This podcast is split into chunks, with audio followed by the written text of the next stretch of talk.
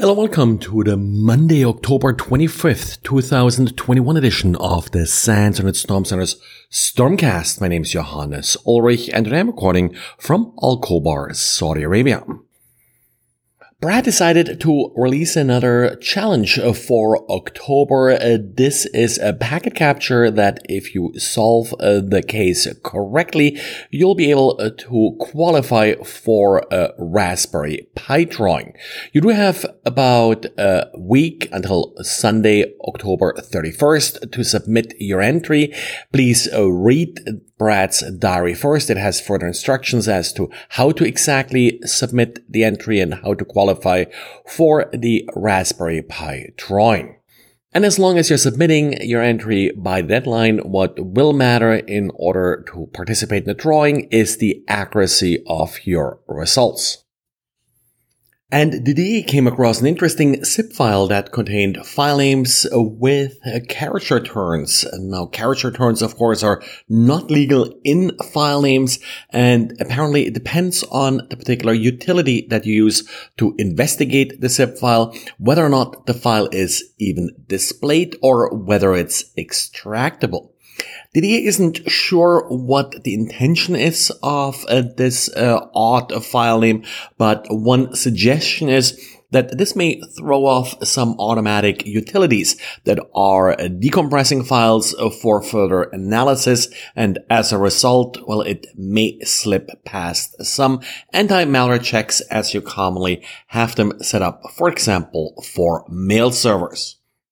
And then we have another uh, Didier news item. This one uh, comes via his day job NVISO, Belgium uh, consulting company. And one thing that Didier has looked at in the past, and uh, he has also written about on the Internet Storm Center, is uh, Cobalt Strike. Now, Cobalt Strike uses an encrypted scheme for its communication. It's AES encrypted, and then there is an RSA public-private key scheme in order to transmit the AES symmetric key. By searching virus VirusTotal, Didier found a total of six private keys that are used uh, for this uh, encrypted channel for Cobalt Strike.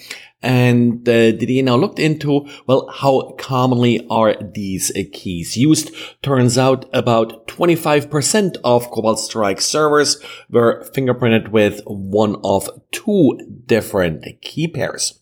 This is not terribly surprising. A lot of the bad guys aren't actually buying Cobalt Strike that would get you sort of a unique uh, key pair. Instead, well, uh, they're stealing it. And uh, that, of course, leads to them reusing the same key pair over and over. Then, of course, Didier is known for all of his tools that he published. One tool that he published a while ago and uh, I covered was 1768.py.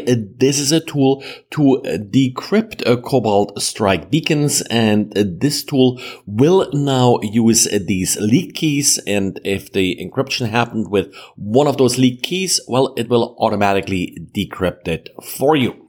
Now, Cobalt Strike, of course, is also used by legitimate penetration testers, uh, but they will unlikely use one of those leak keys.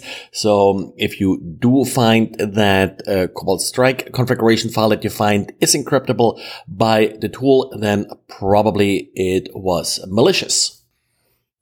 And researchers from the University of California at San Diego uh, did uh, look into fingerprinting Bluetooth low energy devices.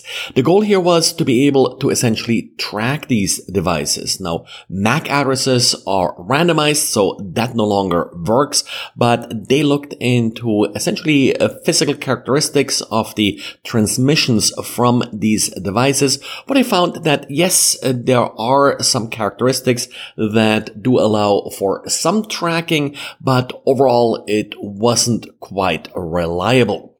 Of course, it's not just about whether or not there are differences between devices, but also are these differences large enough to detect and are they consistent over time or do they, for example, change with the environment the device is located in?